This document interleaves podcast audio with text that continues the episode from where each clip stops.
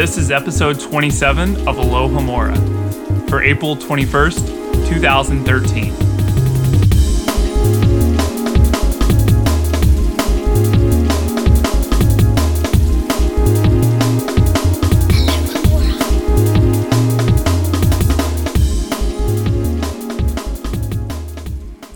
Hey everyone, welcome to another episode of Alohomora. We've got a really great show in store for you today. I'm Caleb Graves. I'm Rosie Morris. I'm Laura Riley, and here we have a very special fan guest, um, an Alohomora listener of ours, um, Piera.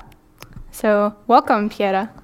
Thank you so much, guys, for inviting me on the show. Actually, I never thought I could be on the show. I even even thought about uh, sending an audio file or anything. I just, hey, Kat read my my stuff on uh, my DeviantArt page, and uh, she sent me an invitation for to be uh, on the show. So I'm really excited to be here. We're very excited to have you. Um, so tell us, uh, where are you from? Uh, I'm from uh, Montreal in Canada. So I speak French and English. Uh, French is my uh, first language. And I started reading the books around maybe 16 or 17. So I'm 29 now. So it's been a while I'm reading the, the stuff. And actually, I started reading the books in French. I've read the first uh, four books in French, and then I switched uh, in English when uh, Order of the Phoenix came out. I just read the books uh, in English for this moment on. How do those experiences uh, differ between reading um, it in the different languages? Actually, I like it mu- much better in English. I, I prefer the books in their original uh, language, and in French, they change a lot of names. So hmm. Harry is still Harry, but Hogwarts is is a different name. It's called Poudlard and it's it's very it's kind of silly because when I switched to English, I was having a, a bit of a hard time to to find who is doing what and who is who in the in, in, the series and all the houses have different names in in French. It's like starting a whole new series over. Yeah, yeah. And actually Snape uh, is still Severus, but his family name is different. Huh. So another that that makes me wonder because what we always do it toward the end of a book is we talk about the different covers for different books. So yeah. the chapter, the book. I love the French covers. Yes, the French cover are very are very pretty. I've uh, I have the I've got all the books uh, in English, but I bought the uh, the French edition of the first book because mm-hmm. I thought the cover was just so great yeah. with uh, Hermione, Ron, and Harry in front of the Hogwarts that kind of looks like a, a Muggle school behind. Right. But uh, it's really nice, and I, I had it signed by uh, John Granger at LeakyCon last summer. Oh, he was so really excited. He oh, so you were excited. at LeakyCon last summer? Yes, it was my first LeakyCon. I had so much fun. I'm definitely going back to Portland uh, this summer to be there. What's your uh, house? Before we always have to ask that. Oh, my house. Um, I think I'm a bit uh, undecided between Ravenclaw and Slytherin, but if I had to go to uh, purely on the personality level, I'd definitely be uh, Ravenclaw. Hmm. But if I go for my allegiance and favorite characters, it'd probably be Slytherin, though. I'm a big fan of Snape and the Malfoys. Awesome. Very interesting. And I really like that Rowling actually puts a lot of uh, French things in her books, like toward yeah. uh, words. I think she was a French teacher at some point, and just the the name of Tom Riddle's uh, Voldemort is actually a very French kind of sound, and it's really fun because I can uh, analyze this name and uh, found really different meanings from what we fir- uh, first hear about it. Because when you analyze Voldemort, it can also mean uh, stealing death, or either it could be death itself flying. So it really uh, has a new uh, dimensions to when you're reading the books to what Voldemort wants to do and what are his aims and what actually what type of character he is. Definitely. Interesting. Cool. All right. Well, we do have a very huge announcement um, to make today. We've been leading up to this announcement with um, our favorite moments over the past few weeks. Myself, Rosie, Laura, Kat, and Noah all shared ours. We posted the last one yesterday. We've been leaving you a few hints in those posts. Um, some of you may have figured it out, but our big announcement is that for the past year, the show has been following the format of two chapters for every episode. Every episode um, runs every two weeks, or new episode every two weeks. But the big change is that we will now be going to one episode per week discussing one chapter per episode. Woohoo! Yay! So we're really excited about this. Um, we think change is always a good thing, and we think it's going to be a really cool way to um, be with you guys more often. Obviously, we'll be there once a week. Our shows will be slightly shorter um, because we're we're talking less about less content since we're only doing one chapter. But we're also bringing a new element um, because it will not be just um, Noah, Kat, Rosie, and myself as the lead hosts. We are bringing on two more lead hosts. One is Laura, um, who's on here today. So we're excited that she's joining us, and we are also um, being joined by Eric Scull, um, longtime host of MuggleCast and several other podcasts, and he's guested a few, here a couple of times. So we're really excited that we'll now have six lead hosts joining you guys every week. Um, we'll have different combinations of hosts, but we're really excited about this starting up. We hope this means that you guys can listen to us more often, um, kind of in shorter bursts, so that you don't have to sit through a whole two or even, as last week showed, three hour um, podcast each time. And that you guys really enjoyed the kind of detailed chapter analysis that you guys seem to love so much, and we do too. Right. So by the time this episode that we're recording now comes out, um, I believe, yeah, it looks like we will be recording that first one chapter episode later in that week. And the following, um, that next weekend will be our first release. So it will we will be hitting the ground running with this. All right, so before we start, just a reminder to fully appreciate this episode and all the details that we're going to dive into. Make sure you have read chapters 15 and 16 of Prisoner of Azkaban, which are uh, the Quidditch final and Professor Trelawney's prediction. But as usual, before we go into chapters 15 and 16, we are going to do our recap of our discussion from last week. So we were um, talking about chapters 13 and 14 um, and these are the comments that you guys have sent in in reaction to that episode. Um, firstly, thank you to everyone who has commented on my behalf about the scampered and scarpered issue that they were talking about um, during the episode. And yes, scarpered is a perfectly normal British word that just means kind of legging it or running away. Um, thank you to everyone that said Rosie would have said this, but this is what is happening. So, um, proof that you really do need a Brit on these shows. um, in the meantime, however, on the forums, we have got actually all of our comments are from the forums today. Um, but Bravenclaw has said, um, in regards to the discussion on Umbridge and Draco's Patronus casting abilities, um, they say, I think a pure heart can't have impure intentions. I believe Dolores is, pu- is pure of heart because in her eyes she has pure intentions.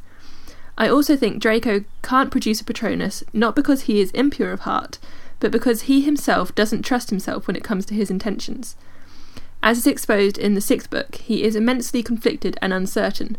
Maybe due to his 16 year old murder attempt, he never fully trusted his own judgment again. Due to his hesitance, he can't believe in himself to procure a Patronus. What hmm. do you hmm. guys think? I think that's really interesting. That's a good point. I mean, uh, last last episode, I I said that um, I think Draco can't really make the full Patronus because it takes a lot of magical skill, and it's a, it's pretty you know rare that Harry is able to do, and that's why it's such a big deal he can. But I think you know this actually plays into that because if he doesn't have that firm security and confidence in what he's doing, he's never going to be able to stir it up to create a full Patronus. So I dig it. Yeah, I think. Um yeah, I think especially that Umbridge is able. I think able to produce a Patronus. Yeah, I have to agree that has nothing to do with being um, totally pure of heart because she clearly isn't. So I think this is a pretty solid explanation.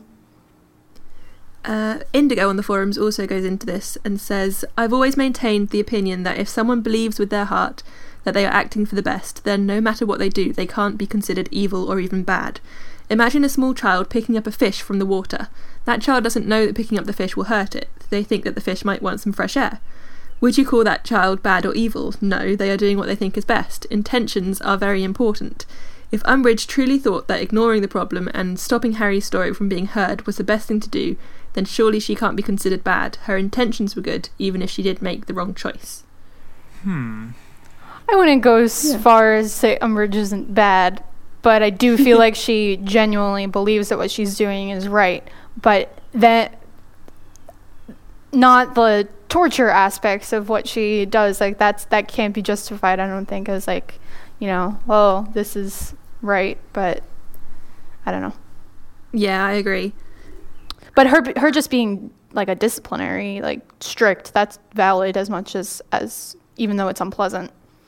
Yeah. So the the intentions idea um, that lets her create uh, Patronus is yeah that that's fine, but um, her kind of methods about going about it and her her kind of attitude towards other people tips her on the scale of you know bad or evil.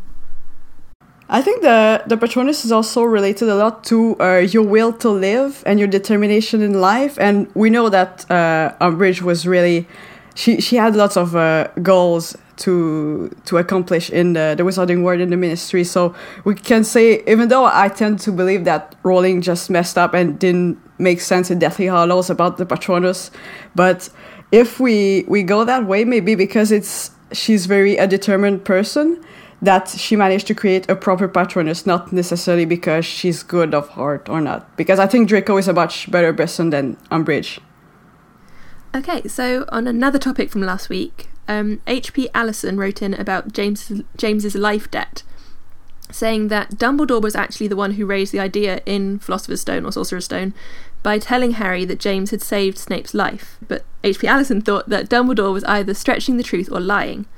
I doubt that Snape owed any allegiance to James or felt very bad about his death. It was all for Lily. His actions in Philosopher's Stone, Sorcerer's Stone were motivated by his desire to protect Harry for Lily's sake.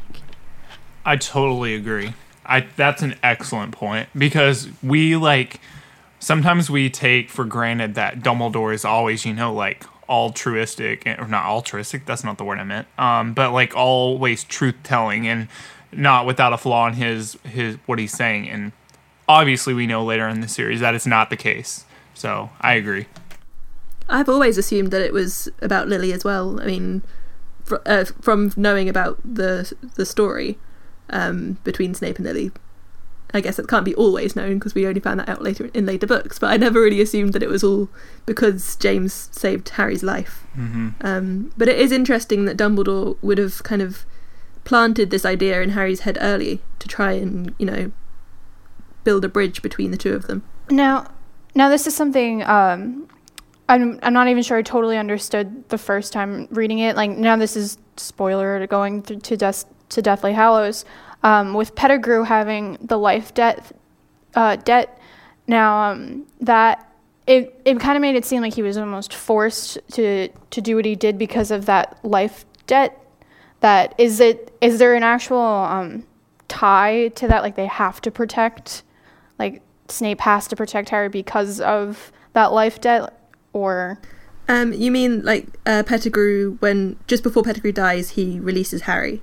Yeah, I just didn't know if there was something like in the same way, like the love bond, like is an actual like Yeah. physical protection, um, rather than just being some abstract something. If the life debt was something like that they actually like had to, you know, be in debt to and not just ignore it. Like an unbreakable vow. yeah, sort of. Um, just something that he wouldn't even have the option to just ignore it. It's just because he, even if he didn't want to. I, I don't think so. I think guilt is a very, very powerful force, um, and I think that play comes into play um, as strongly as love as a force. Mm, Um, yeah. But I don't think there's any magical relation to it. Right. Okay. Yeah, I think Snape just saved Harry because it was the right thing to do. Snape may not like Harry, but he doesn't want him dead. Right. So, also from H.P. Allison, um, on a related note, um, there was a comment that said, One thing I've always wondered about is the idea of James saving Snape's life. Snape and everyone else always talks about the incident as a matter of life and death, but you'd think that Snape would have just been bitten and turned into a werewolf. I know that werewolves can sometimes kill, as we see in Harry in Half Blood Prince, um, but that was a five-year-old boy and not a capable teenager. Um, I think that werewolves are meant to be incredibly brutal. They they bite to kill and eat rather than just bite to create new werewolves. Right. Um, which is slightly different from what Greyback do- did when he kind of turned Lupin, um, which is deliberately put himself next to next to a child so that he would be able to bite and turn. Right. to kind of create his new werewolf race. Um, so I think it was a matter of life and death at that point. Mm-hmm. I agree. And also, uh, Snape got out of there alive and unharmed by the Lupin. But what if Snape had shot something, some spell at uh, Lupin and killed him while he was in the in his werewolf form? I don't think he would have gone to Azkaban. Probably not, because he was Yeah. actually defending himself. Probably some self-defense claim would come up. Yeah. which in itself is really sad. Mm-hmm. Um, so Loomis Knight Three on the forum says, uh, in relation to Dementors and Horcruxes, I don't think that Voldemort's soul is actually attached to Harry's own soul. I believe this came up in reference to whether or not a Dementor's kiss on Harry would take the Harry Horcrux with it. The thing is, Horcruxes are not dependent on other souls to survive, they are dependent on the vessel that they live in, and when that is destroyed, that is ultimately what stops the life of the Horcrux. In this case, the vessel would be Harry's body, not his own soul. So if the Dementor took Harry's soul away, presumably the Horcrux would remain intact and left behind, since Harry's body is okay. Hmm. I think I agree with this one, um, and that raises an interesting zombie parallel. Yeah, Would I, Harry then become a, a Voldemort zombie? Right, yeah. I, I think I agree too because I mean yeah, I mean I think one we still don't know enough about like I mean this was we've discussed this a lot, but like what actually happens to you know the body whenever the soul is taken away by the dementor's kiss. But you know, I definitely agree that as long as his like bodily function is intact, um that I think the Horcrux is Horcrux remains there. I agree. Yeah. Um, this whole yeah, obviously what Caleb just said, we don't know a lot about this whole how this whole thing works, and that it's yeah, it's pretty complicated, I think. But I have to agree with this writer that um, I don't yeah, I don't necessarily think that it's the soul is that Voldemort's soul is actually attached to Harry's like own personal soul. Yeah, because I think the the part of uh, Voldemort so that instant into Harry doesn't mix with Harry's soul at all. Because we know Harry has his own personality and is not actually invaded by uh, by Tom Riddle's evil soul inside him. So if he got kissed by Dementor, probably only Harry's soul would get away, but uh, Voldemort's bit of soul would still stay in his head. Now what? Now that raises um, something interesting in that if if only Harry's soul was removed, but Voldemort's now Voldemort's soul is the only part that's there, would um, rather than just being completely vacant like um, other people that get the Dementor's kiss, would Harry kind of become Voldemort, like because now that's the only part of him that's there? I think I've discussed in the past that I don't think that a single Horcrux can become a full Right. version of that person. So like he would be a fractured version of Voldemort, but not the the whole scary Dark Lord figure. Um, Yeah, I think I think you would need actually the maybe something like the Riddle Diary to take form. I think the the bit of soul needs the memories related to this life to take form. So since uh, Harry has his own memories, I don't think uh, Voldemort's bit of soul would actually match with those memories. One thing that is interesting in the concept of the the two individual souls in the, in the same body though is you said that the the two souls are very distinct and that Harry has his own personality, but there is a certain amount of kind of bleed through between the two. The the idea of Harry being able to speak Parseltongue, um, the the flashes of memory and all that kind of thing, um, the connection between the two. I think the Parselmouth is a part of his magical uh, potential, but not necessarily something related to uh, his soul or uh, a trait of character, for example. That Tom Riddle, uh, for example, prefer to do things on his own, and as but compared to Harry, Harry as soon as he discovers something, he tells Ron and Hermione about it, rather than Tom Riddle being a more secretive person. Yeah. Okay. So maybe would you need two Dementor's kisses to get rid of two souls in one body? Oh man, that would be pretty insufferable. Possibly so, though. Because there is still ultimately a soul within a body that could be removed. Mm-hmm. Yeah. Yeah, and and if what if the reason um, what if the reason that the Dementors are so attracted to Harry is because they are sensing Voldemort's soul inside him? It's like double soul. He's like a feast in one person. Oh dear. Yeah. We're taking this to a place. because Ginny was also very uh, w- was very shocked and upset by the Dementor visit in the train. I was reading the the chapter last night, and she's just as sh- almost as in bad shape as Harry is when they get out of the train. Yeah, she is. So it's probably a bit maybe she relieved a bit like the the events of uh, the Chamber of Secrets. yeah, I think we mentioned that when we discussed that chapter that Yeah. um, the the possession has definitely kind of left a shadow of something bad in Ginny that no one else picks up on, which is really sad. Hmm. Okay, and to round out the comments from last week, we've got Indigo saying, By the way, I do think that Flitwick was literally teaching the doors to recognise a picture of Sirius. At least I think he was trying to, but maybe the doors weren't really listening. These are doors that you have to tickle to open, doors that pretend to be walls. Oh, sorry, there are doors that you have to tickle to open, pr- doors that pretend to be walls, and vice versa, and staircases that move, so why not doors with a learning capacity? Guys, it's Hogwarts. The trees kill people, they attempt to poison toads, innocent mandrakes are slaughtered, none of the teachers are qualified, and an evil killer snake can roam the school for months without being noticed. Classes for doors are nothing here. I think this per Indigo, I think you're buying into Noah's mind a little too much. No, Maybe uh, it's a secret personality of Noah who's just commenting on it. oh my gosh. I would not put it past him. It's most definitely the case. But uh, yeah, no, I don't understand what's Hogwarts' deal in um, insisting to get all the stubborn uh, furnishings for the castle. like, like just because it's a wizarding school doesn't mean we have to ma- have to have a magical door that won't do what it's told. Like, I'm pretty sure that the task can be accomplished way more simpler by using a Muggle door. Yeah, that would be much more simpler. And what if the door doesn't like your face? It just won't let you into the class. so is it, would, would that be an acceptable excuse for not showing up into a class? Like, well, the door didn't like me or didn't recognize me, so I I, I had to go uh, hang out in a common room or something like that. Yeah, what if because if he's teaching him to recognize Sirius, if you were just like a little little scruffy that day, if you looked someone just the Dementors start swarming, the doors screaming. It's not a pretty sight. You're But apart trying- from anything else, this is a school that teaches transfiguration, including, you know, like disguise and stuff. A picture of Sirius, you know, he could easily change his appearance so it wouldn't look like that. yeah, Oh well. just he just wears one of those like mustache glasses, like, and that's completely sufficient.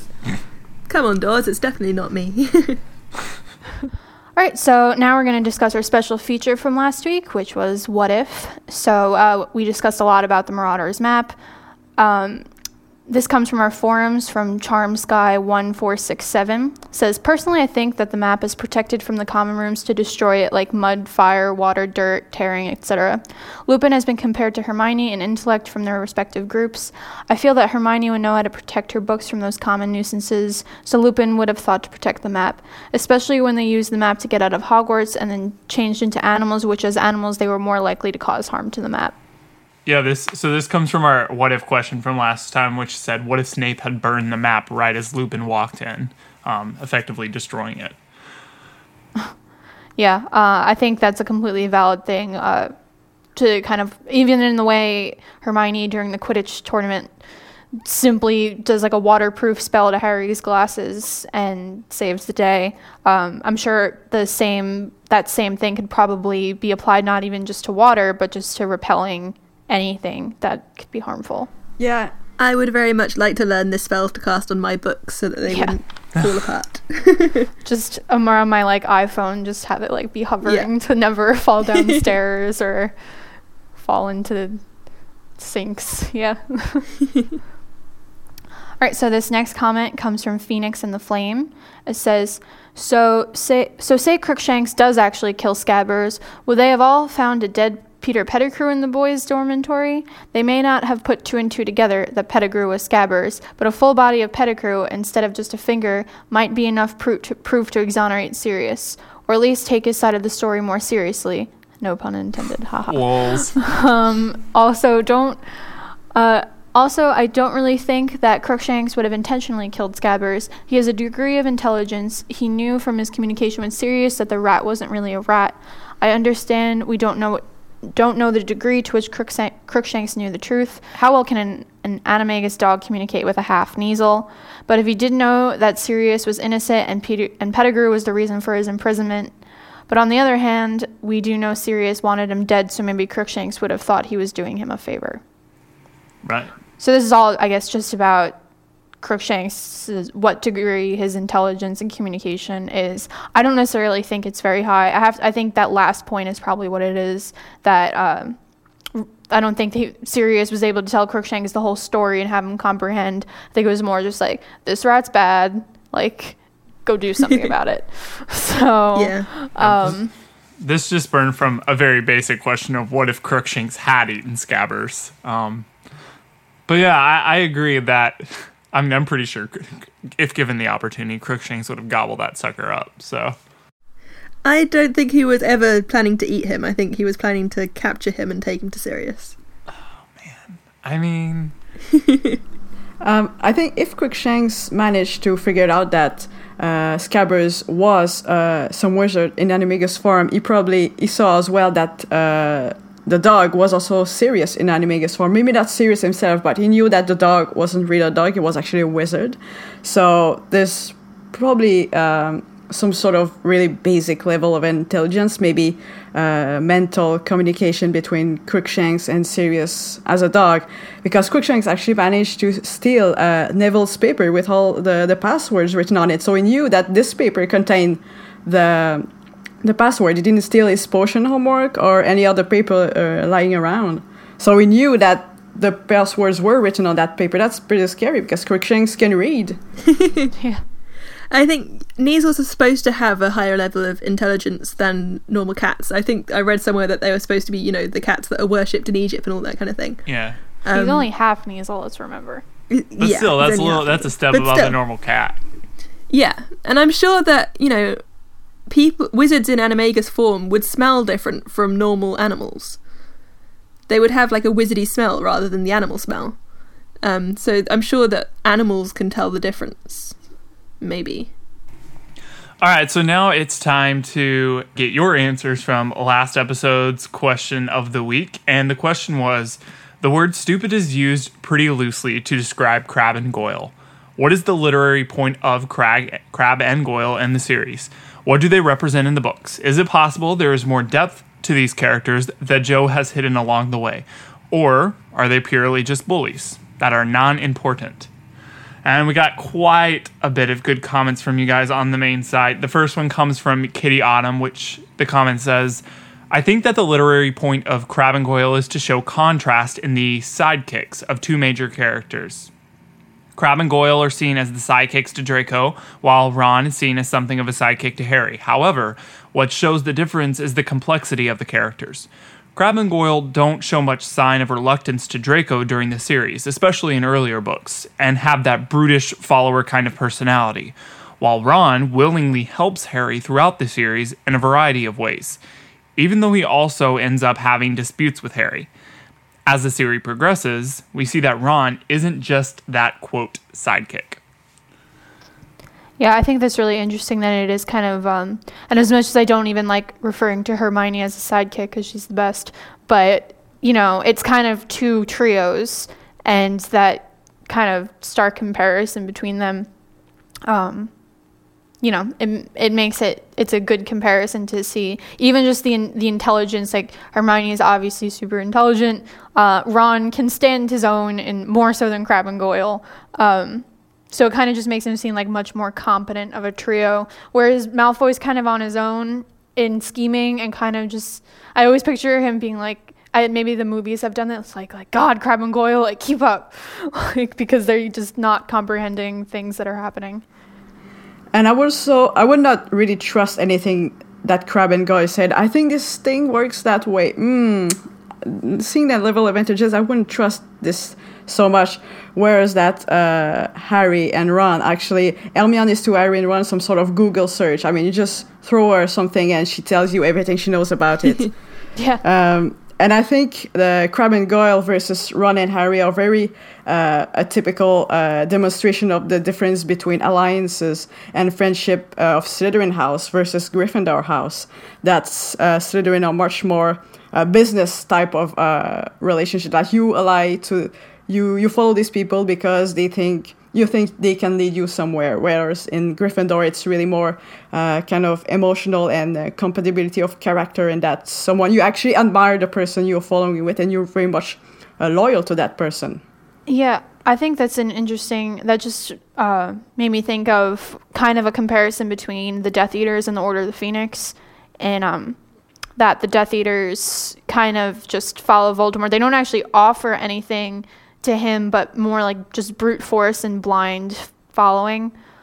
They, but you know, no one's really scheming for him. Voldemort's kind of the mastermind. Whereas, like the Order, you know, there's not even really much of a leader because everyone can kind of contribute their own skills and everyone's pretty competent and smart. And that's kind of the same way it is for uh, Harry and the trio. Harry's, while he may be the leader, you know, he certainly has to look towards Hermione for a lot, and Ron has his own things that he does.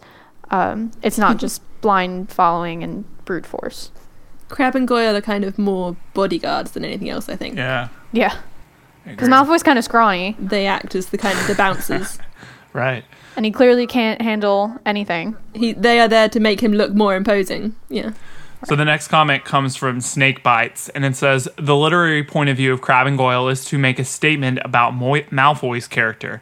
Instead of choosing friends who may be his intellectual and social equals or superiors, such as Zabini or Nott, he chooses a pair of sidekicks who will leave his place at the center or of his personal clique unchallenged. He never has to worry about his friends outshining him in studies or sport, and thus his ego remains safe and secure. He never has to worry about them questioning his views or not laughing at his jokes, and always has two imposing figures to keep him safe from the retaliation of others he antagonizes.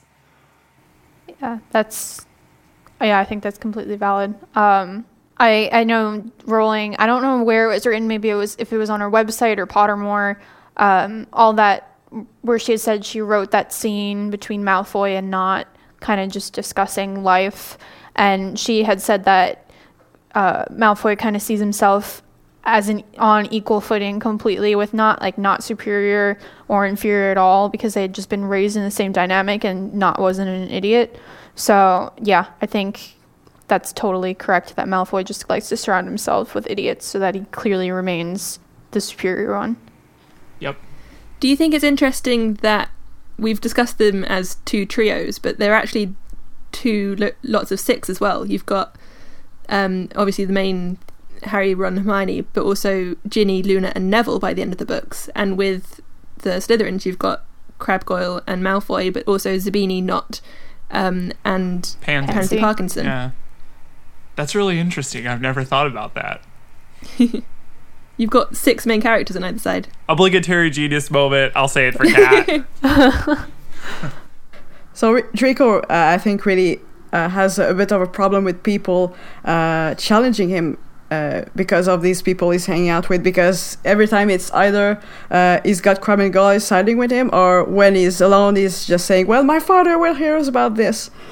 so that's the because he actually he cannot rely like on himself. He he needs to. Uh, I, I think it's toward Half Blood Prince that he starts having his own uh, personality because, of course, his father is not uh, around to to back Yeah. him in anything. At that point, he needs to start proving himself. Has it been like shown that Draco is actually like intelligent? We're kind of comparing him, like saying like he's you know like the smarter, more talented one compared to Crabbe and Goyle. That may be true, but like has he ever actually demonstrated skill in anything besides dark arts? And even then, not really. I don't know. I Well- think he's he's cu- he's very cunning. Like with all of the schemes that we do see him run, they are his own ideas. I think, um, and we never hear that he's doing badly in classes either. Um, so I would assume that he is more intelligent than Crabbe and Goyle, who I think Ron describes as a couple of trolls if he ever saw one. Right. Yeah, because Draco actually made it to his uh, owl portion to in his newt class in sixth year, and Crabbe and Goyle obviously are not there. So I think he's Oh, yeah. actually good. Um, I think it would have been interesting to see him in uh, in Dumbledore's army to see what kind of charms and spells he can he can make. All right, so the next comment actually is from um, Piera. I didn't even realize that it was from her whenever I was putting it up. So we're going to let her read that one. Yay! So, um, another point is that Lucius Malfoy is a very powerful wizard in Britain, and one of the very few Death Eaters to be able to walk free after Voldemort's first defeat. Crabbe and Goyle fathers wouldn't want their sons to antagonize Draco because they know uh, that Lucius can be dangerous. In return, it would strengthen the family name's reputation. The names Crabbe and Goyle would be associated to Malfoy. The, cra- the Crabbes and Goyles would be feared and respected, knowing that they're Malfoy allies, and people like the Ministry would think twice before confronting them, knowing my Malfoy would support uh, those two people, those two families.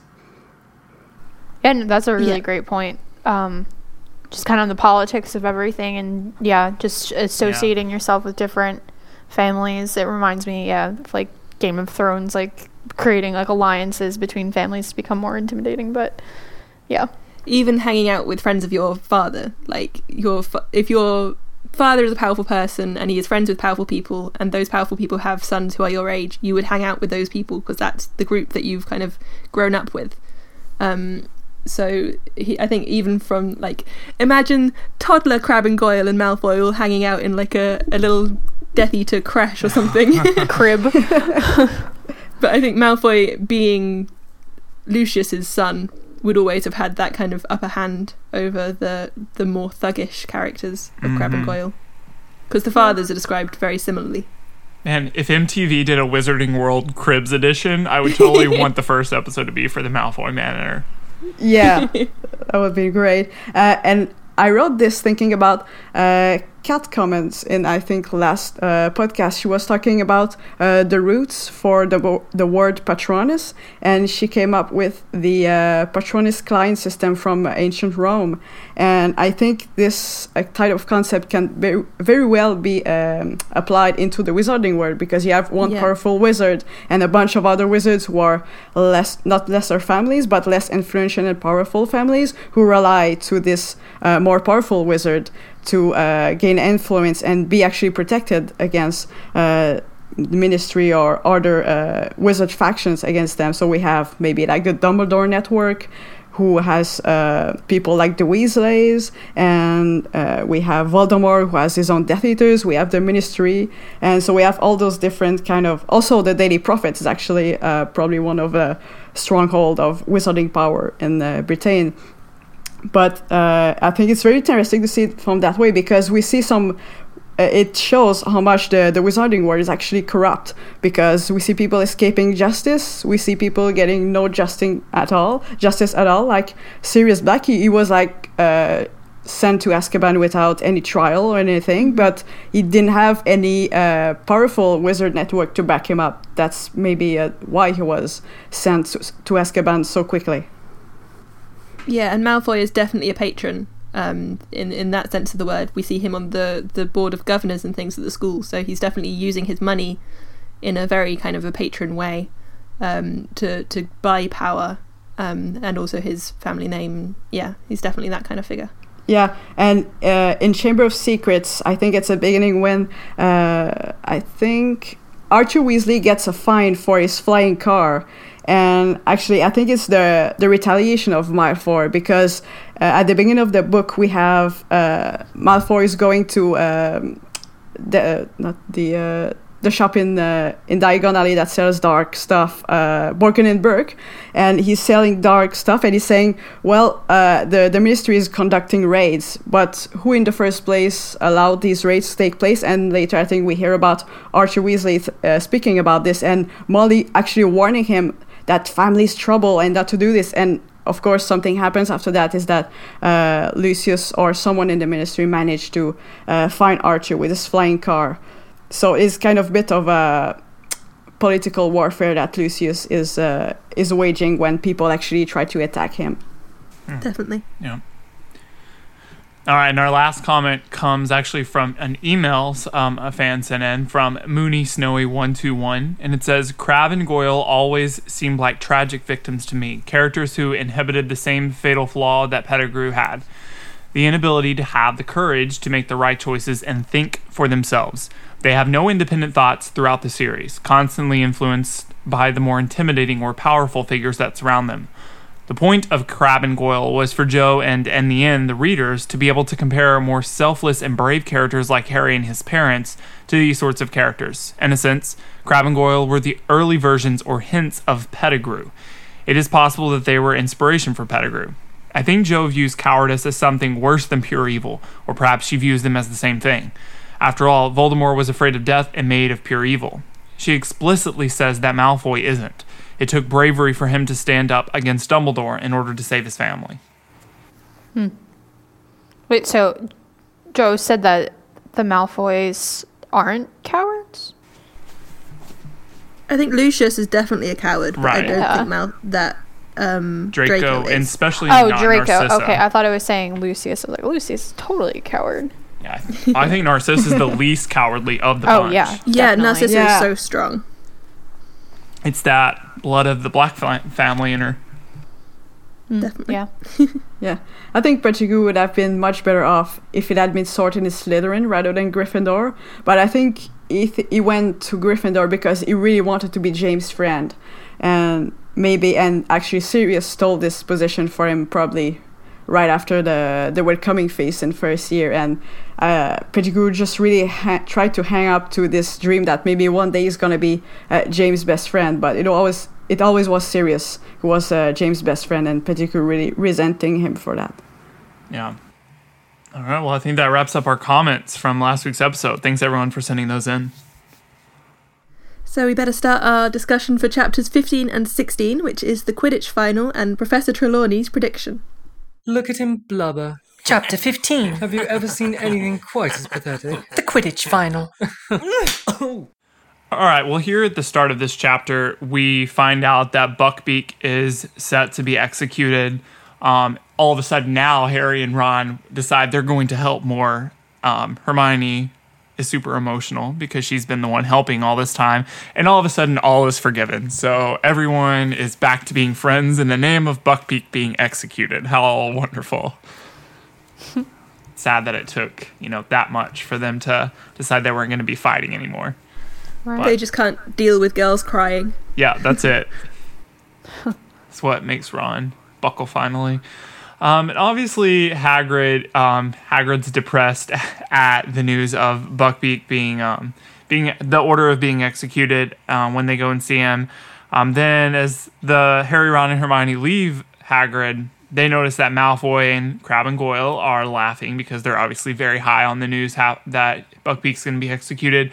And then we get this wonderful scene where Hermione will take no more of it and slaps the snot out of Draco Malfoy. and as great great as it is that she slaps him, I just gotta say this the punching in the movie is so much better. I wish I have to. I have to totally agree. I was actually disappointed because um, pri- of all the books I've reread, I've actually reread Prisoner the least, and um, just because I didn't own it, and I because I had seen the movie so many times, I forgot that like M- Hermione doesn't actually punch him in the face, and it was a slap. So when I was rereading, I was like, wait a minute, like, she doesn't punch him. Like it's so much better. But, but still that he gets it. all right. Oh, it's it's still badass, and I still love it. Because you have to remember, Hermione's thirteen here. Yeah, but from a feminist point of view, like the the punch is more mm. empowering for a woman because the slap Agreed. is kind of Yeah, the slap's kind of as a just bit too girly. yeah. Yeah. More, it's, it's the slap's something I associate like if you're like slapping like a like a crappy boyfriend or something like across the face, but like not if you're like this guy's such a jerk, like just punch him in the face and it's gonna be awesome. I'm sure she has enough rage and frustration between the case and Ron being annoying and classes being hard though that that slap had quite the kick. right? So It's a lot of aggression being pent up in that. yeah. Not to mention just the years of like the last three years now, I guess, of Malfoy calling her mudblood and everything. Right. And in this scene, she also pulls out her wand before Draco and his cronies take off. And I was kind of wondering here, what do you think she was thinking of doing to him? It's kind of like gonna I would imagine like a mad eye moment of like not turning him into a ferret specifically, but something along those lines. Yeah. We know that Ginny is an expert in the Bat Bogey hex, so maybe something along that line. Right, yeah, that's what I'm thinking. Uh, that was a great moment for Hermione because, of course, no teacher actually heard about this because Draco wouldn't dare telling Snape, "Oh, Hermione hit me," like, and he would have. Uh, I don't think it would have been to his advantage to tell that he had been slapped in the face by a girl, especially Hermione. And I don't think Lucius would have appreciated to hear about that mud blood hit me on the face. Uh, I don't think it's a. Draco actually, it was a great strategic moment for Hermione because no teacher was around to see this. Yeah, it would have been an embarrassment to admit to it. Yeah. Okay, so after this, um, they go back to their their lessons, and um, Hermione, misses Charms. Um, this is just one more way that like I'm just like Harry and Ron. How are you still so dumb that like clearly something is up, and it's not just Hermione being all over the place and missing because like Hermione's excuse of forgetting a lesson. Like no, like we we there's no way you would buy that. It's Hermione.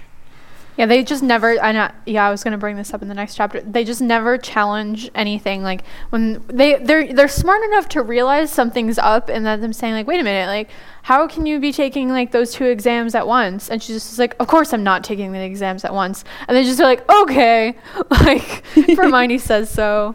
Yeah, they refuse to acknowledge the clues that something is clearly up. But at the same time, it's very nice that they trust her so much just to believe her at face value. Yeah, a little bit naive though. Yeah. They just so don't care. They're like, "Whatever, you you be crazy, Hermione, with all your classes." Just don't even care about it. Yeah. Maybe they just don't even want to hear about it.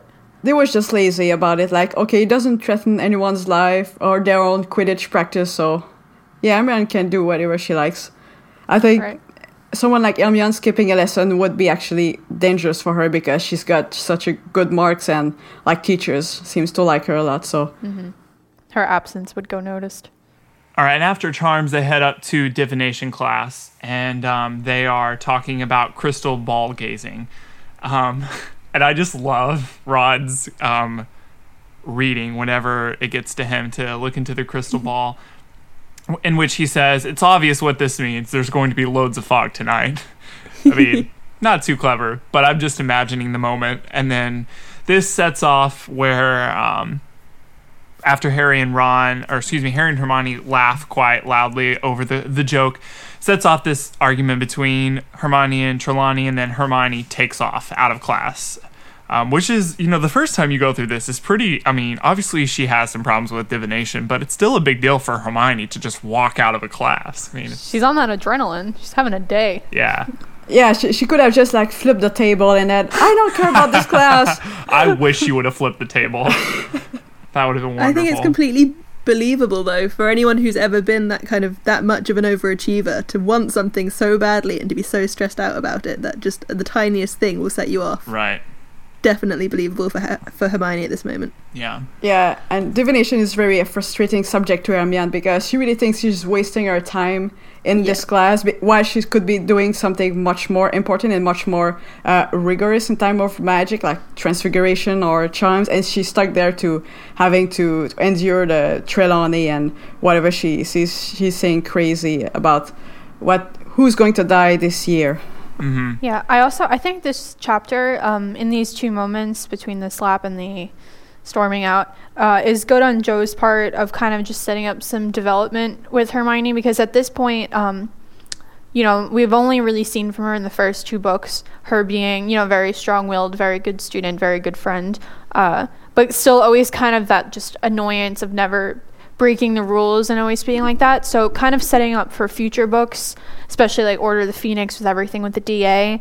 Uh, you know, it, it kind of sets up that she's breaking out of that character a little bit, and I think becoming more likable to people that maybe that might not have liked her at the time. Mm-hmm. Even though I've I was going to say also that the the i- the the circle theory and the parallel theory between this book and Order of the Phoenix is so interesting when it comes to divination, because obviously so much of that later book is all about the prophecies, and yet in this book, which is its parallel, we are kind of taught to see that divination is this kind of loose subject that doesn't really work, um, only really works on one or two occasions, um, and that even Hermione, who we trust above all others on kind of less lessons than what we should know, doesn't consider it an important subject.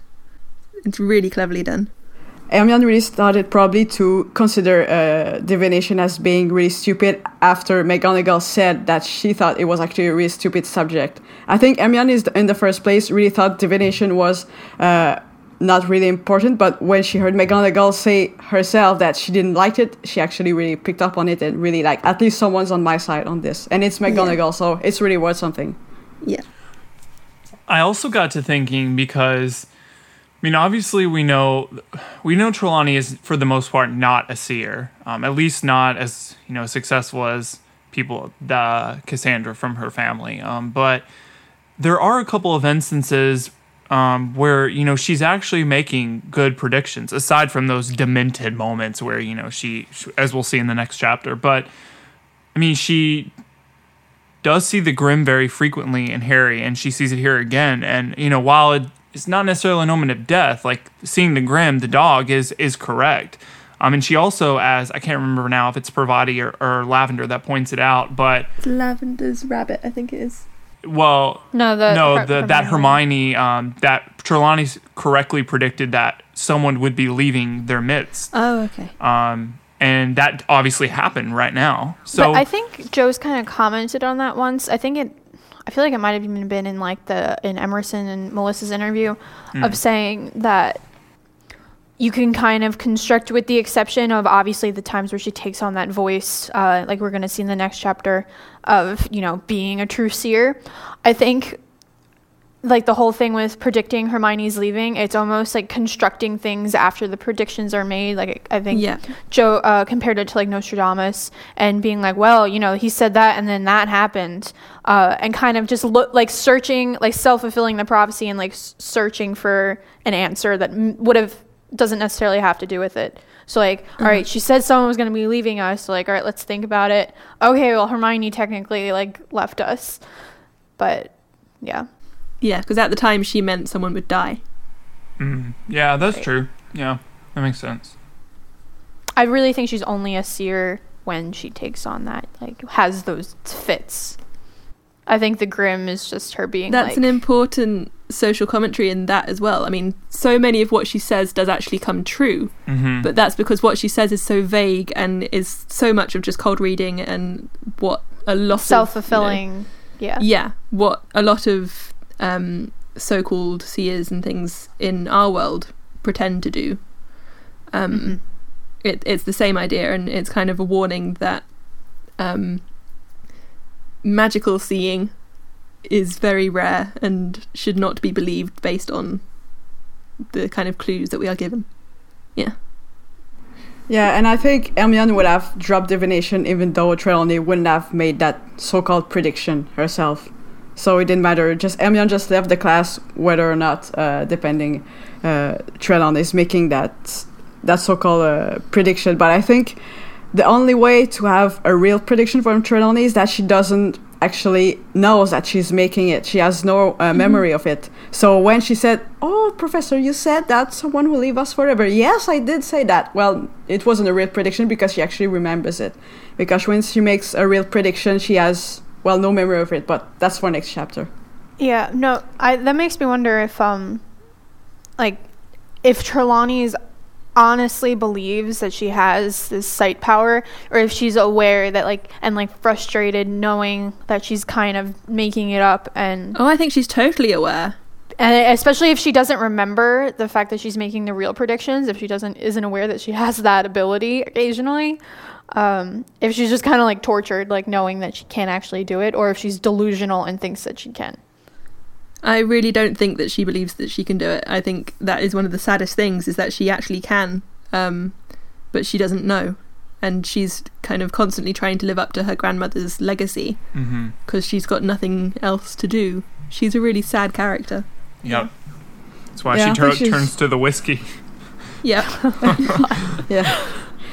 She, she's actually putting on a good show, a bit like Gilderoy Lockhart, but Lockhart knew that yeah, what he has done was completely false. At least Trelawney may be not completely aware that she's not a really a true seer. And when she and actually, she's trying really hard yeah, when she's really actually a true seer, she doesn't even remember. So that's a bit sad on that way because she doesn't know that she has this power and and she's not aware of it. But everybody actually knows if they hang out with her for a long time to make a real prediction. But maybe people would just believe that when she makes actually a real prediction, there's just another piece of uh, raving that she's saying, so they just won't believe it.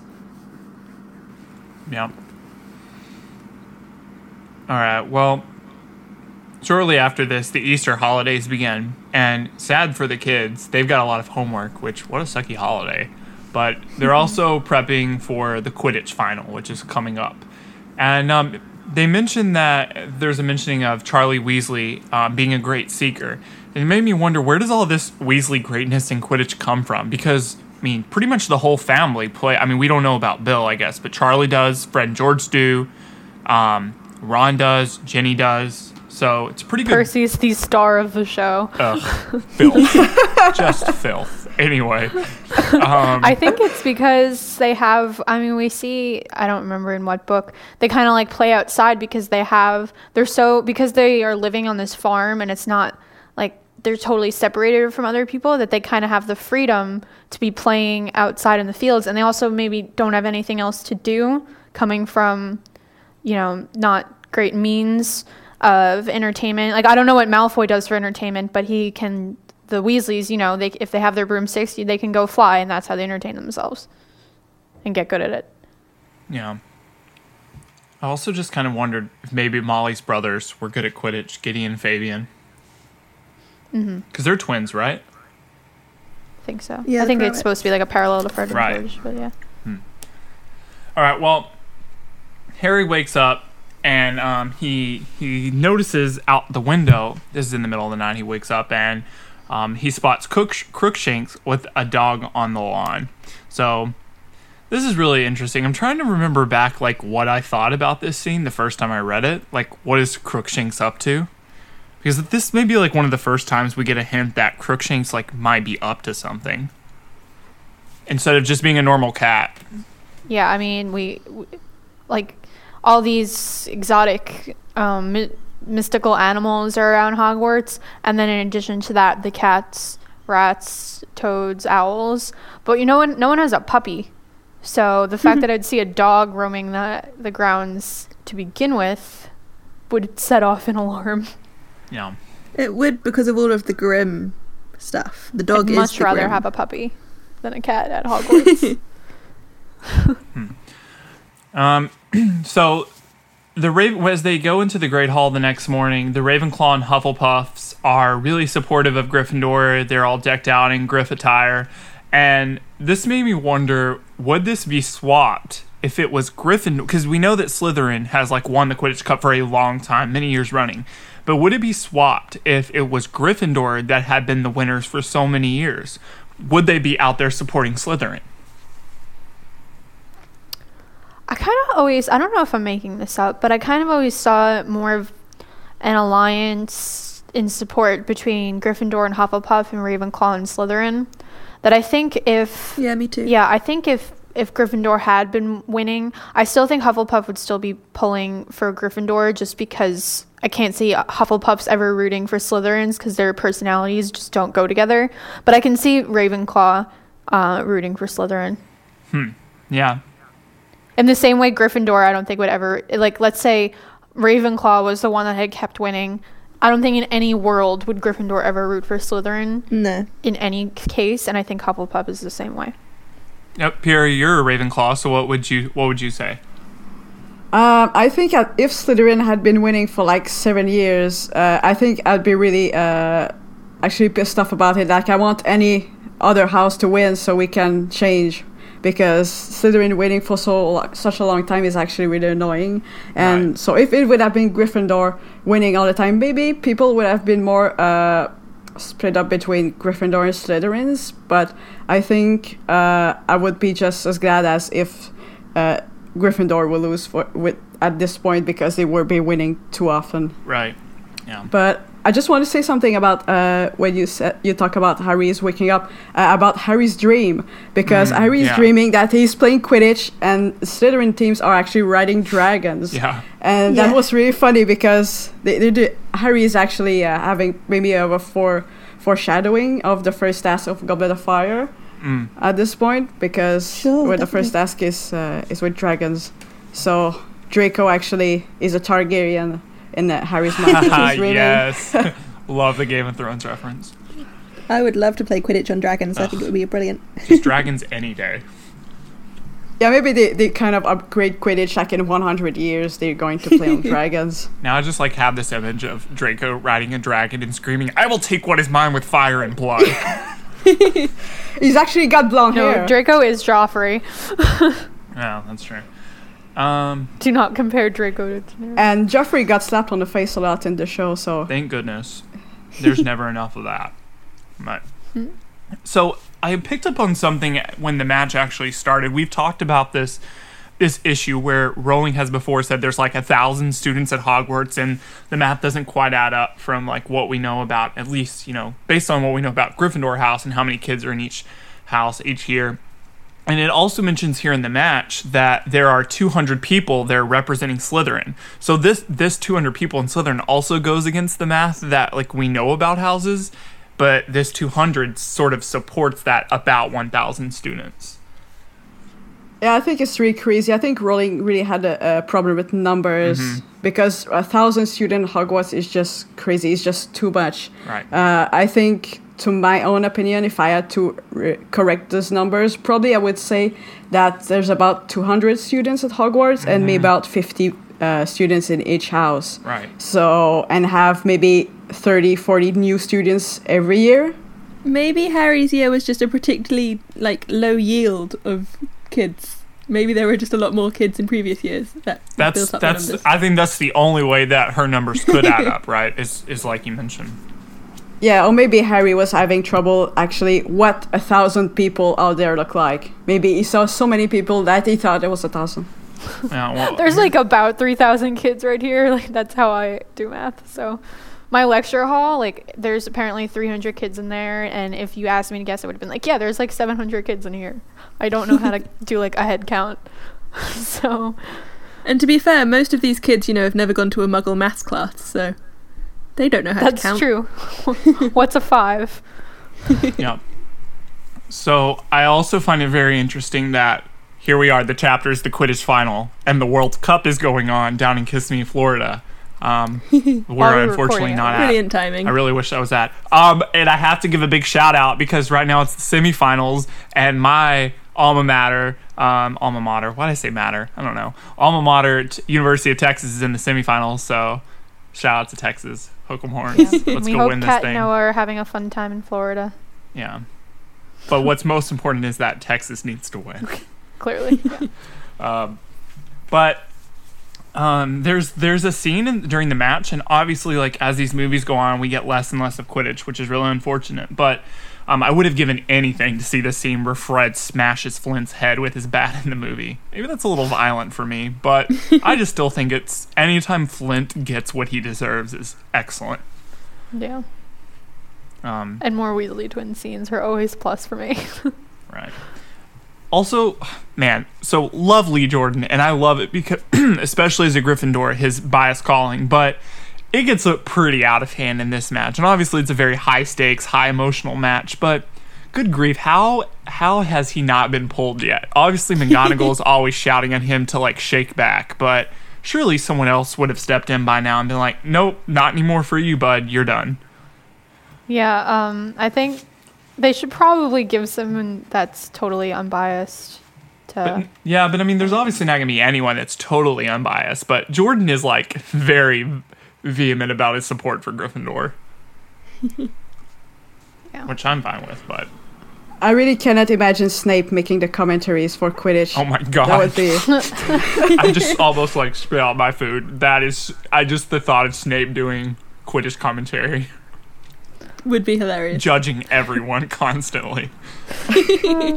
everybody would, would be throwing him stuff from the and saying why do you get and having it is the same voice that Rickman has in the movies like Mhm. Flint's pass to Malfoy Malfoy no okay Five Potter points five points from Gryffindor Yeah. Yeah, no, that would be great. set aside the the Quidditch uh, game that a lot of people actually yelling in this book I think it's the it's due to maybe the what I call the Dementor weather like the, the presence of the Dementor actually uh, increase like all uh, all the emotions that people have, especially the anger and Hmm. maybe the the sadness sometimes. Because uh, people are crying and slapping each other and crying again and shouting and actually there's a lot of uh, Everyone's just on like really on edge. Everyone's suddenly 13. including my homegirl McGonagall, who like goes after Malfoy, shouting at him, waving her finger, and not having any of it. I love it. Everyone just needs to like join hands, like a nice like s- seance. and There's not time. Nobody got time for that. everyone make some tea. It'll be great. Ew. This is Quidditch. you now. know But a- at the end of the match, Harry Harry sees that Malfoy's going for the the snitch, and he catches up with him and he grabs it. And this is one of my favorite moments of the book. It just the, the way Rowling closes this chapter is like so emotionally powerful. All of the feels are happening I was because so happy when I first read this. You get so emotional for Wood because like it's his last chance to win the cup and he gets it. Yeah. And the crowd is going wild and then that like McGonagall is crying and like that makes me want to cry and then and then that moment when Harry sees Ron and Hermione it's like this very like simple like moment where he just sees them and there's this smile and it's just like it's like this is why you love these characters. It's one of the only moments for Harry that's just like pure happiness. yeah. It's one, yeah. Yeah. it's it's incredibly. I might have cried when I first read this. I was I mean, nine. I may have it's, a, cried. it's a possibility. I might have cried yesterday, so Okay. It's an equivalent moment to the the Quidditch Cup when he wins and then um, gets together with Ginny for the first time. yes. It's the, the same level of emotion. Yep. Mm-hmm. But Yeah. No. ugh, wonderful. Yeah, and that uh that good those good feelings all around continue into the next chapter, which is Chapter 16 Professor Trelawney's prediction. so everyone is enjoying the nice weather and they just want to be she says sipping pumpkin juice playing gobstones by the lake just like chilling in the sun. And that's totally the way it gets in springtime like springtime like i'm on a college campus and there's people playing frisbee outside not going my classes that are supposed to have like 50 people and them have three. So um it kind of made this even though they can't do that because they have to be studying for their exams it's just what they want uh, it makes you think how nice and fun it would be to just be going to hogwarts in a normal year when like evil isn't taking over the world and you're not harry potter. Because it's just like oh they're playing gobstones they're by the lake they're sipping iced pumpkin juice which sounds delicious. If you've ever had this stuff at the wizarding world um, theme park i want that now. Um, but yeah so it's a shame that they can't just enjoy hogwarts. But everyone's studying for their exams. I love how they say that even Fred and George were working as kind of a way of saying like no, like everyone's working. And it still strikes me as not being possible. And we know that they do badly on their owls. But yeah, Percy's taking his newts. Uh, everyone's on edge. Um, so Ron and Harry, we talked about this, still being stupid over the fact that Hermione is clearly taking double classes. Never challenge her. But the the beginning of this chapter kind of gives us a real scope of all their schoolwork. I find it as a reader, sometimes you forget that they're they like go to class and school is a thing because there's just so much else going on, especially as you move through the like next books of all the other stuff that goes on. That this chapter they really talk about I think every single one of their classes and the classes Hermione takes also because they're talking about their exams and it they have a lot on their plate. But what I mm-hmm. love is the Defense Against the Dark Arts final is an obstacle course, which is the most fun way to take an exam ever rather than just sitting there. And I'm starting the official campaign that now every single exam should be a practical obstacle course because that's way more fun. But so they have to fight all of these creatures, and what I find particularly frightening is, you know, they have to face a boggart again, but when they faced a boggart the first time, you know, they were standing outside all around these people, and the boggart would come out. Now they have to climb into the trunk, Yeah, and like scary. it sounds like they're being like locked in it because Yeah. like they mentioned like Hermione like emerges from it and is like banging or something. So that's scary enough to begin with. Like what if your fear was claustrophobia or something? Now that's like double fear because you got the boggart and you're locked in a in a little. How would a boggart box. show claustrophobia? That's a really interesting idea. Maybe just like enclosing you in like Yeah, turn into smoke or darkness or something. Yeah. Creepy. But Yeah, if you you could just the Boggart could just chill there, take a nap during the claustrophobic kid, and just be like, I'm gonna let. I'm gonna let this box handle it. But, um, yeah, so it kind of just casually says, you know, like Harry fight fought the Boggart, but I was thinking like if he's in this trunk and his Boggart we know is a Dementor, like he just you know casually just fought off a Dementor. Um, in Yeah, isn't a little proximity normally a problem as well right? with the yeah. Dementors? How big is Um, this trunk? Yeah. I also think, you know, a lot of the people in the class, I feel like have an upper hand because they've battled the Boggart once before and they've kind of seen their biggest fears and figured out how to make it not scary. Whereas, like, you know, we see Hermione, this is the first time she's facing her Boggart and she has a meltdown. Yeah. Um, because this is like her first time that she's dealing with it rather than the other people. They're like, oh, this Dean with his hand again. Just being like, I don't know what to do. but uh, so yeah, Hermione, we get to see what her Boggart is. It's McGonagall telling her that she failed everything. Um, and she starts like screaming hysterically.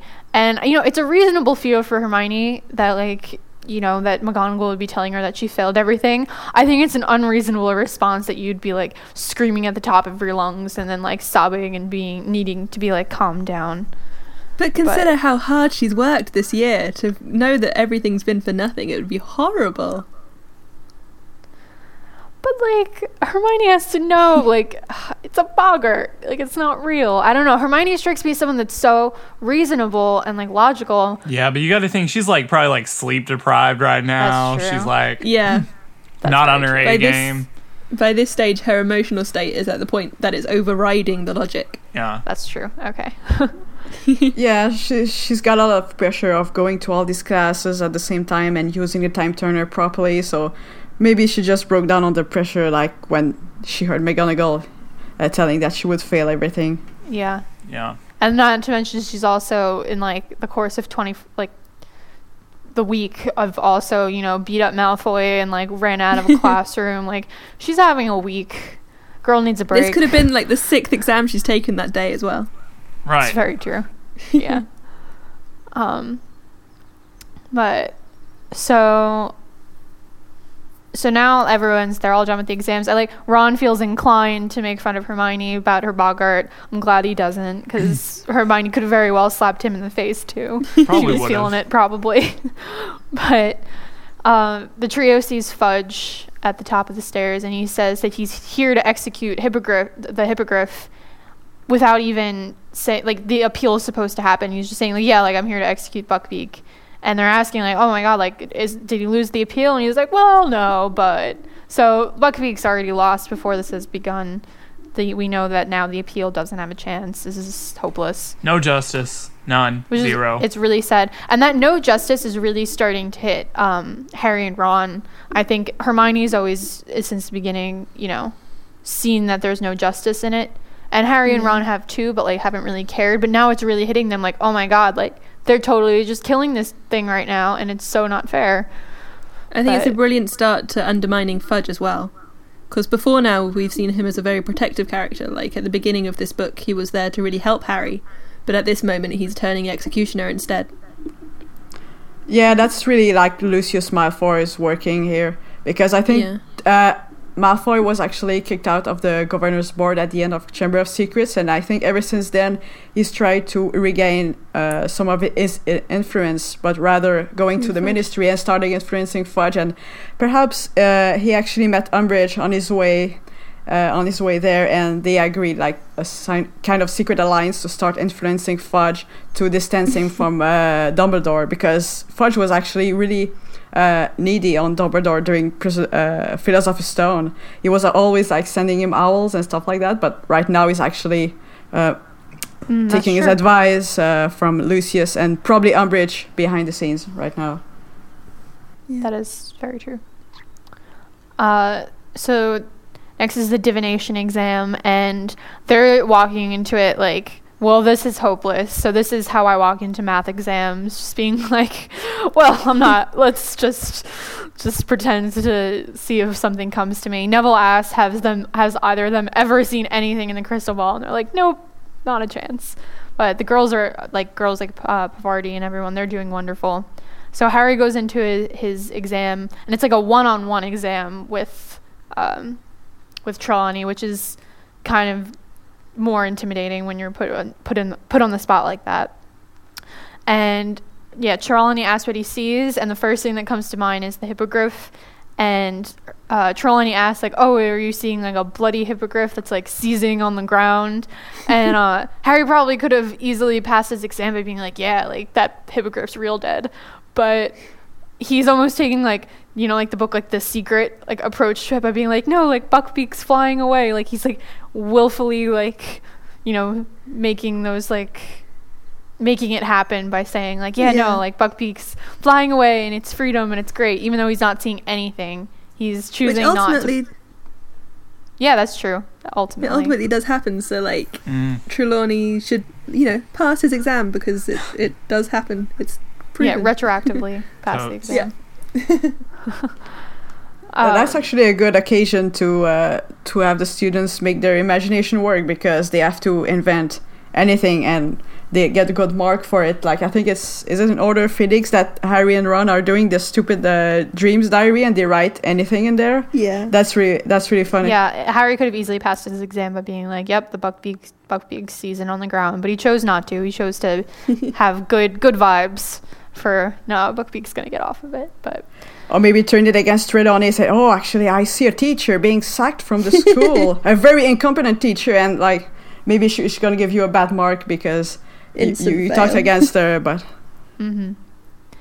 so uh, now we have the prophecy, Professor Trelawney's prediction.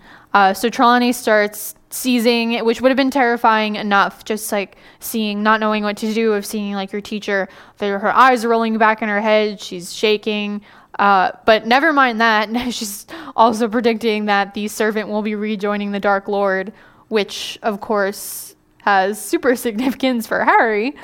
Uh, so I think it's slightly misleading in saying that, like, after having been chained up for 12 years, um, just a- as a wording choice, because Pettigrew isn't necessarily chained up. So I know you're supposed to, I think, go back and be like, oh, well, she was talking about Pettigrew and not Sirius, but a bit misleading. But Yeah. you know, so we get the prediction that the servant will be rejoining the Dark Lord once again. And now, would this prediction, did this prediction happen because Harry was like in the room and like was talking to Harry? Or could this have happened with like Neville's exam? Like just, you know, her just having it. I think she had to be around Harry. I think she also fell asleep, didn't she? Like it's, this is the end of a long day for her as well. I think the she's always talking about like this ambience of her room. Wasn't that just her excuse though? No, no, yeah, no, she didn't well, actually. maybe, but it was because she couldn't remember it and she was like, oh, I must have just dozed off. I was just thinking that maybe if like um predictions need to happen when you do when you are more open to them. But I guess that wouldn't really work for the original prophecy, so never mind. Yeah, well, I like that Harry calls Trelawney out on her prediction in the film when like she she's like, "Oh, did I say something?" Harry's like, "No," like because he's just kind of freaked out by it. But he was like, "Wait a minute! Like you just said the Dark Lord's like coming back and his servant and stuff. Like hold up!" And but Trelawney's just like, "No, that didn't totally didn't Don't happen." be silly. Yeah, she always thinks she's falling asleep after when she's making the, the prediction. But I think it's a very random moment. I think she could have said that during Neville's exam or Ron's exam. Uh, but when I'm looking at the prophecy, actually, I think she was.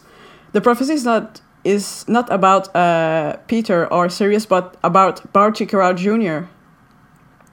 Because we know at the beginning of Goblet of Fire that uh, he's actually been imprisoned by his own father uh, under the Imperius Curse and actually managed to escape and rejoin uh, Voldemort. So I think those things actually happened at the same time. So Harry uh, interprets the prophecy as being related to Wormtail, but maybe rather more uh, Barty Crouch Jr. because he's really the the faithful servant of Voldemort compared to Vo- Wormtail, who's just serving Voldemort because uh, he's kind of a he thinks Voldemort is really much powerful uh, wizard than him.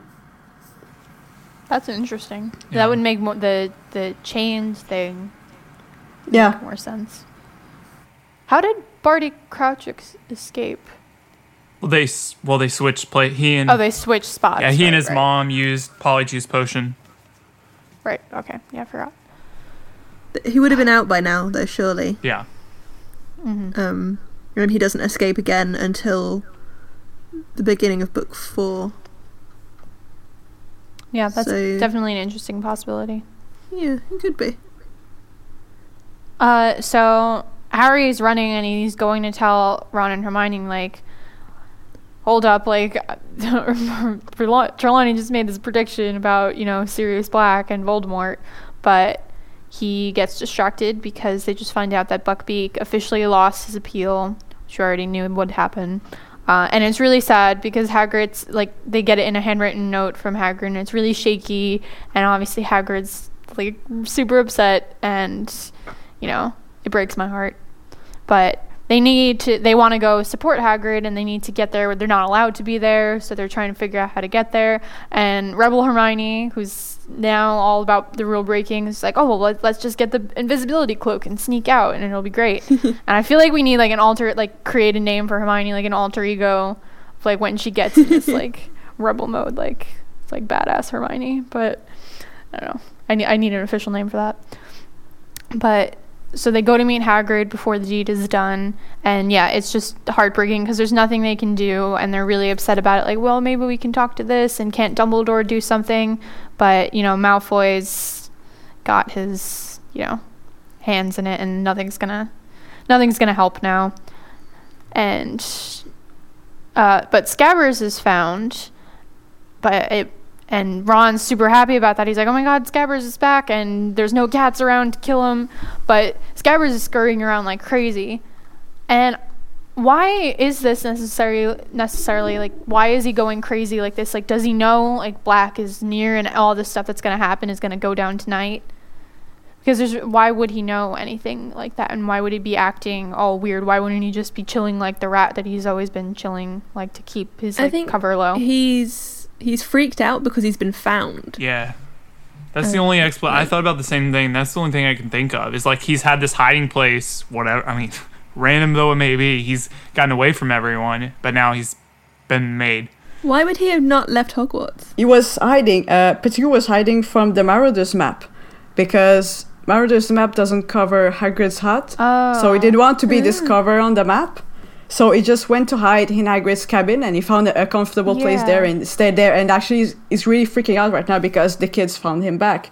So they're gonna bring him back on the map area, whoever has, has it. And that's because yeah, Pettigrew obviously he was part of the map's creation, which I always forget, uh, and probably saw Harry using it in the dorm or whatever.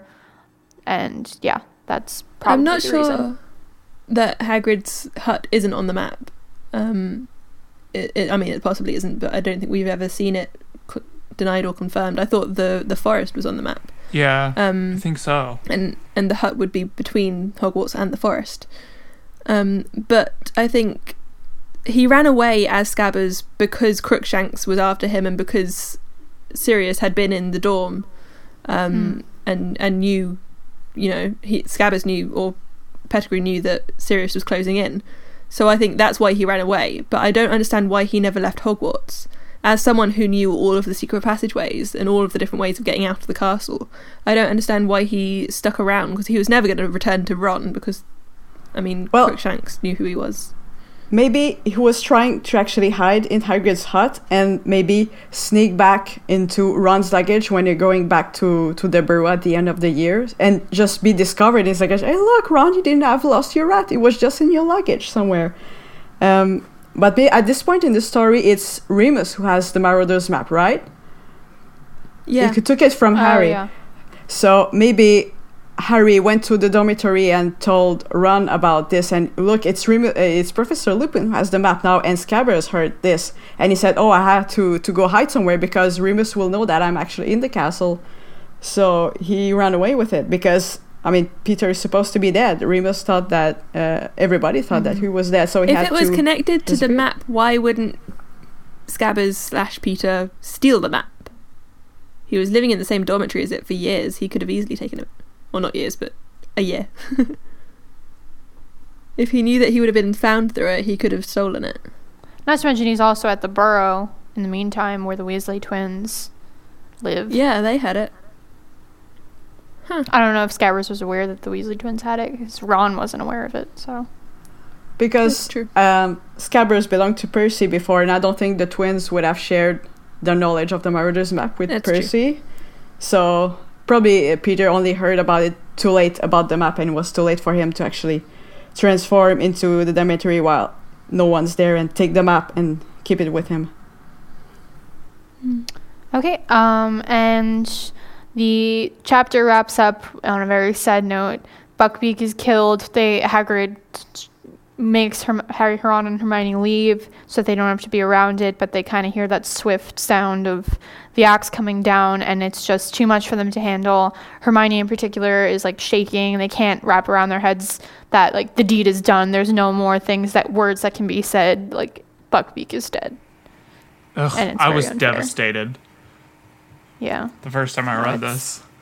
it's really upsetting because it's just really it's such i think i i could be wrong but up until now justice has kind of always prevailed. We see like hagrid get put into azkaban but then he comes back.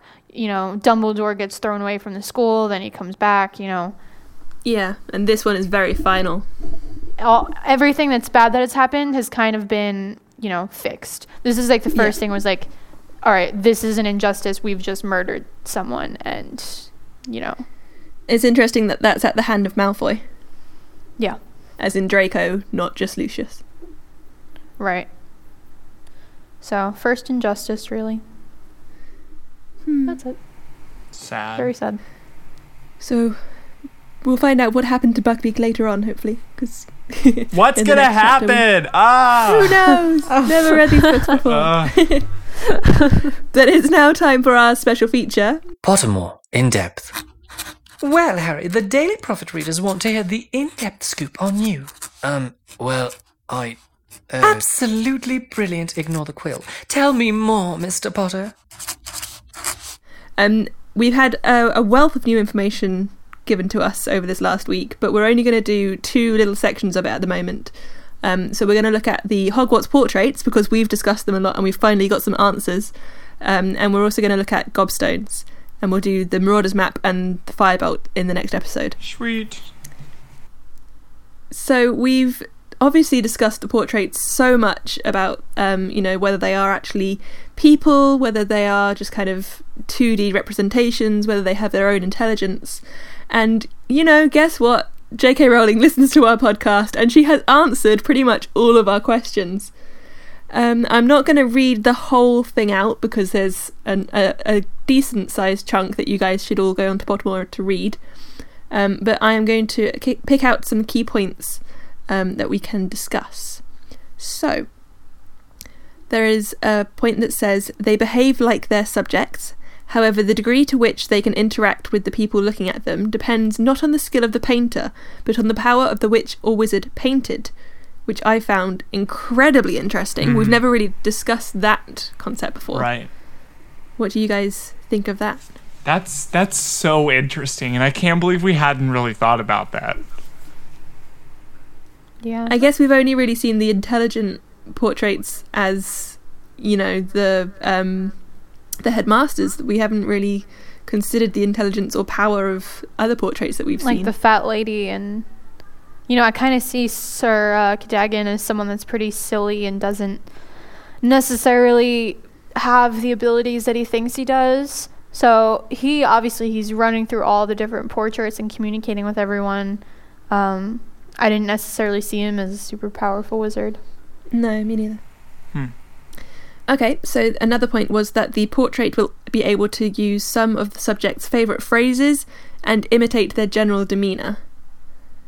Which, if you think about a painting that we see outside of Hogwarts with Mrs. Black, is just horrific if you think about Sirius growing up in that house. Hmm. Yeah. Mm. If that's Yeah. her general demeanour. But then in the Deathly Hallows, Phineas, I can never pronounce his name, I won't attempt to. Um, you know, he seems to be pretty, like, communicating with them like on a much like deeper level than. well, he was a headmaster. Um, Oh, okay. and maybe he was a, a great wizard. We don't really Right. know much about him. Right. Okay. Okay, but uh, leading on from that, we've got another point which says neither of these portraits would be able to comp- uh, these portraits, meaning the fat lady and Sir Cadogan, um, would be able would be capable of having a particularly in-depth discussion about more complex aspects of their lives. They are literally and metaphorically two-dimensional. Um, so in the in terms of Sir Cadogan and the fat lady, they are literally just the picture that is painted in the portrait. Mhm. Um, they have no other kind of intelligence than what was given to them at the time of the painting. However, traditionally, a headmaster or a mistress is painted before their death, and once the portrait is completed, the headmaster or headmistress in question keeps it under lock and key, regularly visiting it in its cupboard, if so desired, to teach it to act and behave exactly like themselves, and imparting all kinds of useful memories and pieces of knowledge that may then be shared through the centuries with their successors in office. That is just fascinating. Yeah. That's really. so, do you brilliant. think, in terms of the headmasters that we're aware of, do you think that Dumbledore would have spent vast amounts of time talking to his own portrait, or do Absolutely you think he would have let himself die? Oh, I disagree. I- I think he absolutely would have. I I don't. I think that um you know, I guess the only time we see Dumbledore's Dumbledore's portrait interact was right at the end of Deathly Hallows. But it's still even that it's a brief conversation, but I see someone as Dumbledore Dumbledore is someone who did, doesn't care so much about having his legacy live on and being like this all important thing that always has to be wise forever. I see him as someone that was way more busy with more important things like finding the Horcruxes and stuff. He wouldn't care to be like go teaching a portrait his own memories just for the purpose of like other people to being able like for him to live on. I don't know. I think he's he's so focused on like keeping track of things. Like we see this in the Pensieve, and I just think this is like a very similar situation to that. I see him spending a lot of time with it. Since um, Dumbledore knew he was dying actually a year before he actually died, that gave him plenty of time to actually speak to his true. portrait and prepare everything in advance. It's not like a student. It's not like uh, Hagrid would have stormed into his office and kill him like on the spot. Like he knew it, what was coming.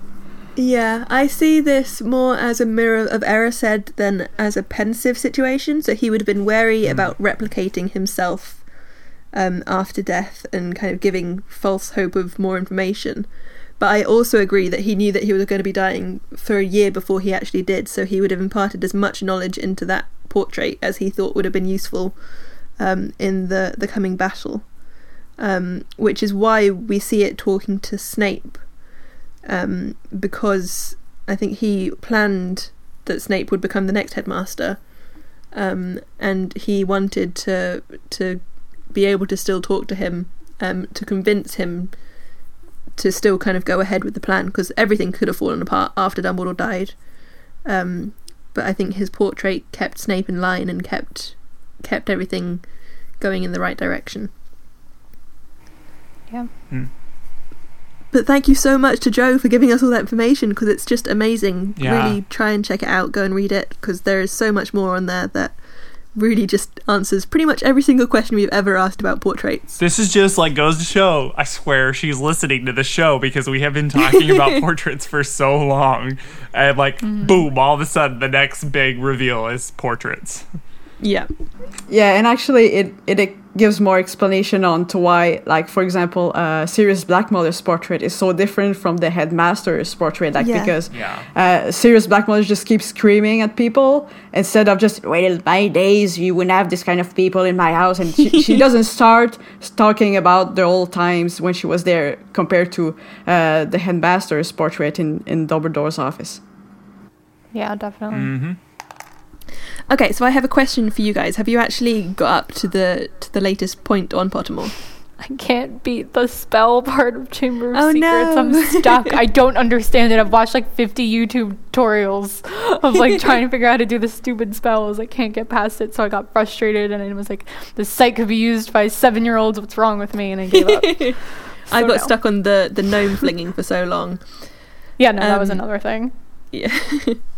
But one of the amazing things that they have now added to Pottermore are clips from the Stephen Fry audiobooks. Yes. And I was just wondering if it was still the Stephen Fry ones elsewhere, or if that's just uh, a UK thing. because if you guys have only Oh. heard, is it Jim Dale that reads? Jim Dale, Yeah. yeah. Yeah.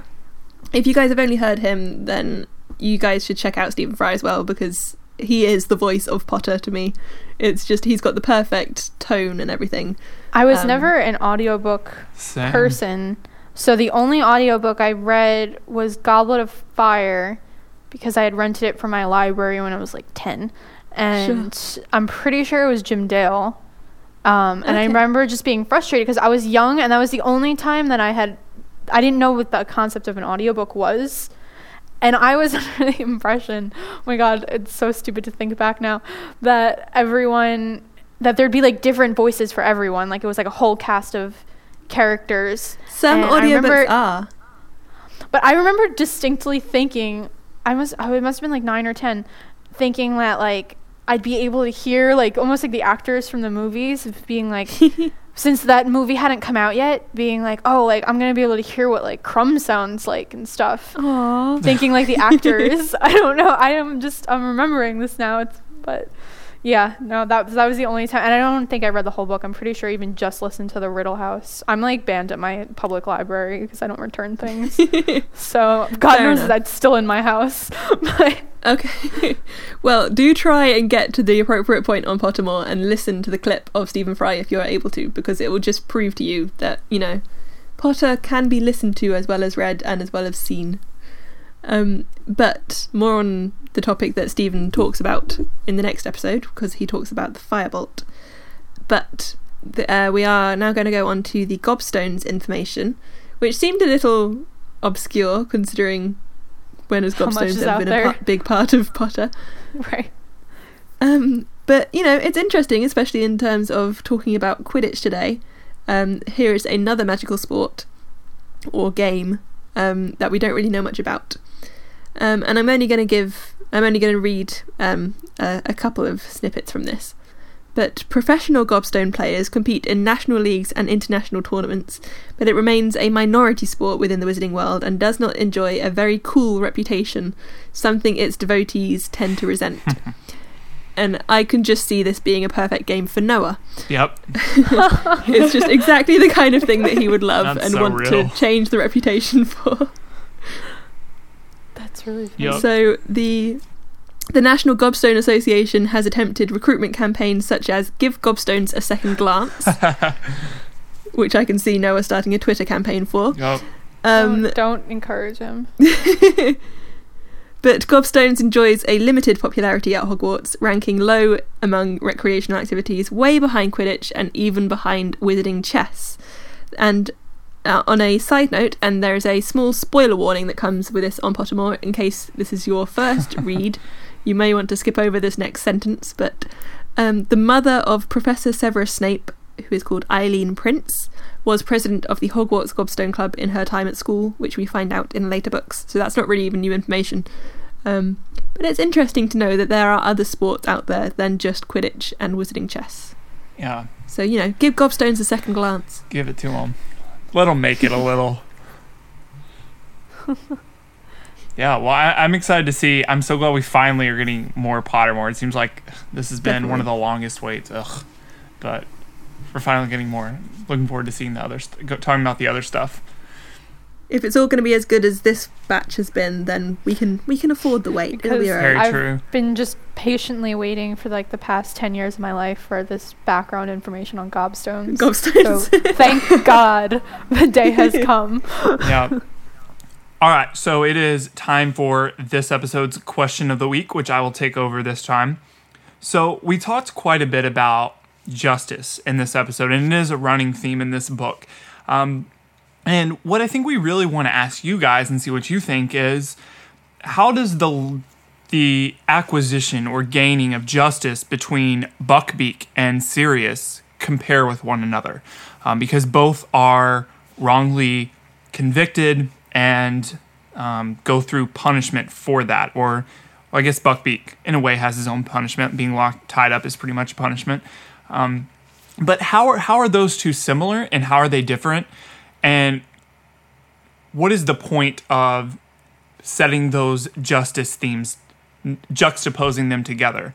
and also this idea of what is Rowling trying to accomplish as a writer for her readers with articulating that the government is unable to correctly bring justice for these two parties that are definitely innocent.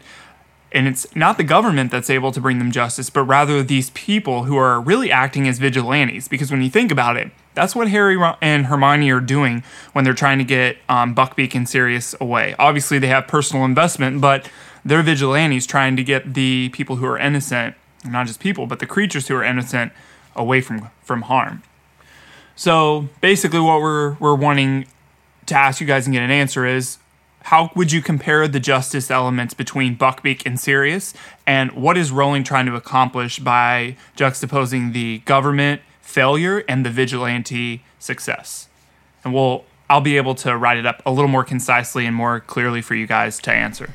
Well, great. That about wraps up episode 27. Thank you so much to Piera for coming along. I hope you've enjoyed your time on the show. Oh, yeah, it was really fun. So, if you would like to be on the show like Piera, uh, you can email a clip of you analyzing a bit of the series to podcast at gmail.com. Just remember you need to have appropriate audio and recording equipment so you can sound as lovely as Piera did. So uh, you can also just submit content on the Alohomora website. Uh, and if we like what you post, we could invite you on, which is what I believe we did with Piera. Sweet. And just to remind you guys where you can keep in touch with us, you can follow us on Twitter at AlohomoraMN, Facebook.com slash Open the Dumbledore. You can leave us a voicemail at 206 GO ALBUS. That's 206 462 5287. Our main website, alohomora.mugglenet.com, and our main email account, alohomorapodcast at gmail.com. Also, don't forget to subscribe to us on iTunes. It's totally free. And leave us some comments and feedback because we love to read that. And thank you to everyone who has been sending in their photos of them with their host shirts that they've all been receiving from our store. Yes. Um, we're so glad that everyone's been enjoying those, and it's been great to see all of you, you know, wearing your shirts. Um, just as a reminder, the Alohomora store is accessible through our main Alohomora webpage, um, and you can go straight there at alohomora.spreadshirt.com. And it's got all of our host shirts with the obligatory genius moment the Minerva is my homegirl t shirt, the Hug Me I'm a Hufflepuff t shirt, and the Is It Alive t shirt. Um, and they're available in a whole wide range of colours um, and sizes, and some of them are sweatshirts and normal t shirts, and I think vest tops, and pretty much anything you can imagine. Um, and our general Alohomora shirts are up there as well. Um, we, we are hoping to have more products up soon, including things like iPhone cases and tote bags, um, and hopefully some new designs sometime soon as well. So make sure you do keep checking back for new merchandise. Yeah, and while you're shopping, the, you can also check out our uh, mobile app, which is now available in the UK on Android. Yay! For um, finally. one t- how would you is it one pound and 29 one, one pound 29 pence there you go it's uh, also available in the us and the uk for iphone and android uh, don't forget, we're, are we also available on Kindle and iPad now? Holla, what up? Kindle Fire, I'm assuming, yes. Yeah, so definitely check that out. And you can have a whole host of informa- of new content like transcripts, bloopers, alternate endings, host vlogs, and much more. It's very exciting. All right, well, that will do it for us this week. Thanks again to Piera for joining us. I am Caleb Graves. I'm Laura Riley. And I'm Rosie Morris. Thank you for listening to episode 27 of Alohomora. Open the Dumbledore.